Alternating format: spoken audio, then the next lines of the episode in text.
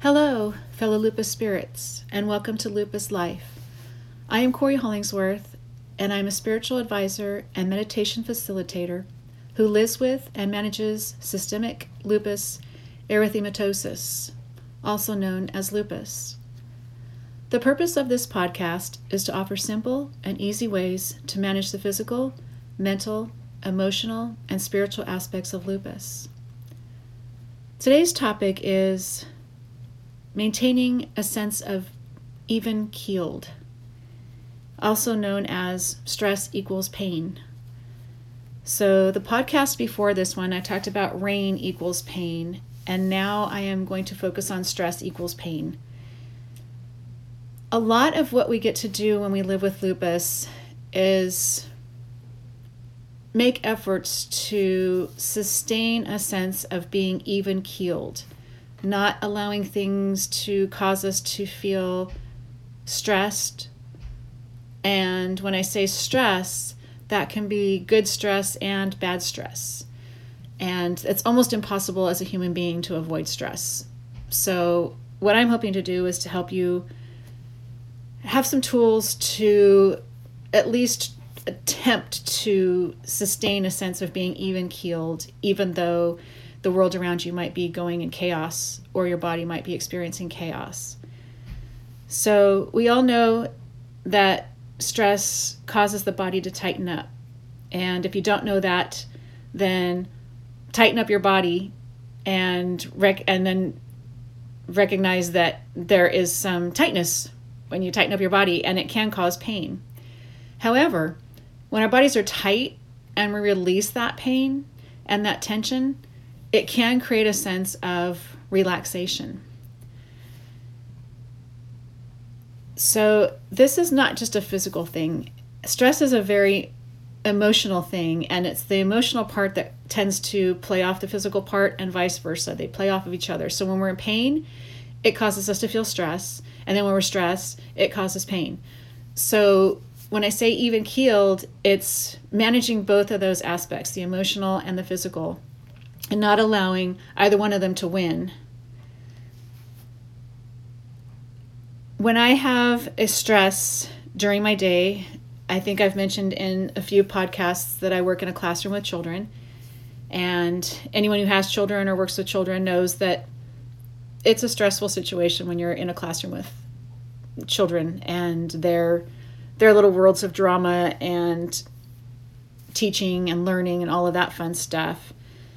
So I had several moments this week when I found myself doing a lot of self talk and a lot of deep breathing. And usually my first go to is to take a deep breath. And when I do that, it relaxes the muscles in my body, it relaxes my just my brain because most of us tend to not breathe deeply often enough.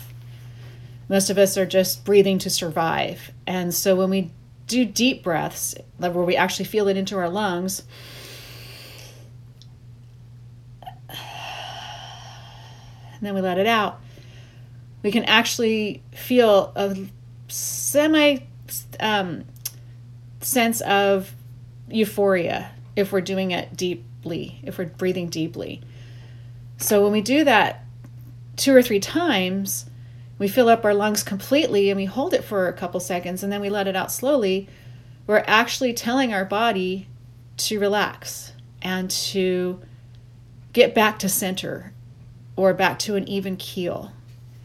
And I found myself doing that several times during this past week. We had rainy days. The kids were crazy because it was rainy days. And so I did a lot of deep breathing this week. And the other thing that I tend to forget to do, I am a very strong empath. I can feel the emotions of other people. I tend to be a very deep feeling person myself. So, one of the things that I am continuing to learn is a sense of detachment. So, even in a stressful situation, even if I'm personally involved, I try to detach from the situation. And this is a skill that takes forever and ever to learn. And I'm still learning it because, of course, we want to be attached to things. We want to care. We want to be invested. And at the same time, a part of us really needs to just step outside of a situation and not be in it and not take it personally not be personally invested even if it is something personal you just we just have to somehow switch in our brain this idea that the universe centers around us because it really doesn't. I know it's hard to believe that but i'm having a, a learning experience in that myself most of the time because we are in this planet for ourselves by ourselves to do things. And at the same time a sense of detachment would be if something happens even if it involves you you can take a moment to pause and ask yourself is this something that requires me to be fully engaged or is this something that I can step away from and contemplate or just completely walk away from so it doesn't mean we don't care it just means that we are able to separate ourselves from actions or behaviors or other people's thoughts or feelings. We don't have to own all of that. And the emotional part of being even keeled is this sense of detachment where we don't have to be 100% all the time invested in every single everything about ourselves and everyone else around us. And trust me, it's a lifelong lesson. I as an empath, it's really difficult for me to do that most of the time because once I feel someone else's feeling, I have really over the years developed a skill set where I really can shut off, but it's really challenging because it's really hard to not just become invested in someone else's emotional being. And especially when they're not someone who's related to you or in a relationship with you or just anything like that. But we tend to have this sense of, you know, caring and compassion and empathy. And at the same time, there's a part of us that needs to detach from that if it's not something that's healthy for us. I could do a whole podcast on that. In fact, maybe this whole podcast is about detachment. But that's something that I use to maintain a sense of being even keeled, is just not be personally attacked, not take things personally, recognize the boundary between is this really about me or is this really about someone else?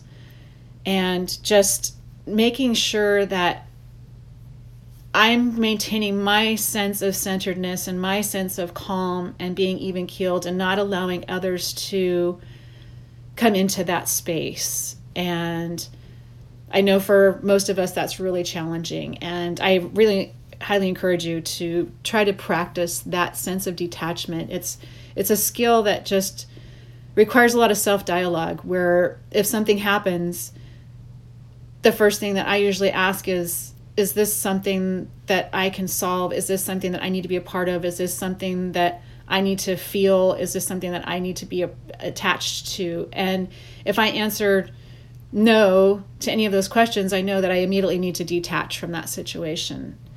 So, most of our sense of being uh, imbalanced is that we tend to be invested in a lot of things that are not necessary to be invested with in our lives. Another thing that I use to maintain a sense of even keeled beingness is that a word? Beingness? Sure, it is now. Is to maintain movement. And I know that this week there was uh, rain and I had stress going on at work and I had 2 days when I didn't walk or ride my bike and those were not good days because I need movement. And I know that I've had at least two podcasts where I've talked about the importance of movement. And for me my excuse was it was too cold outside because even right now I want to get on my bike and it's still like 43 degrees outside and I really don't want to do that. But in the next hour or so, when it warms up, hopefully into the 50s, I'll be able to get onto my bike. So, movement is very important with maintaining a sense of being even keeled because when our bodies are moving, our minds are in a different place. Like when I go for a walk or I ride my bike, I I'm focusing on that and I do a lot of processing when I'm walking and riding my bike, but I'm also very detached from anything because there's not really anything else I can do other than walk and ride my bike. I can't sit down and contemplate things as deeply and get uh, off balance. So I hope these little tidbits of information help you with maintaining a sense of being even keeled. I think I will be doing a podcast about detachment. I think this one was probably mostly about that, but that's another way to manage lupus and just life in general is a sense of detachment. I look forward to connecting with you next week. Thank you for joining me today.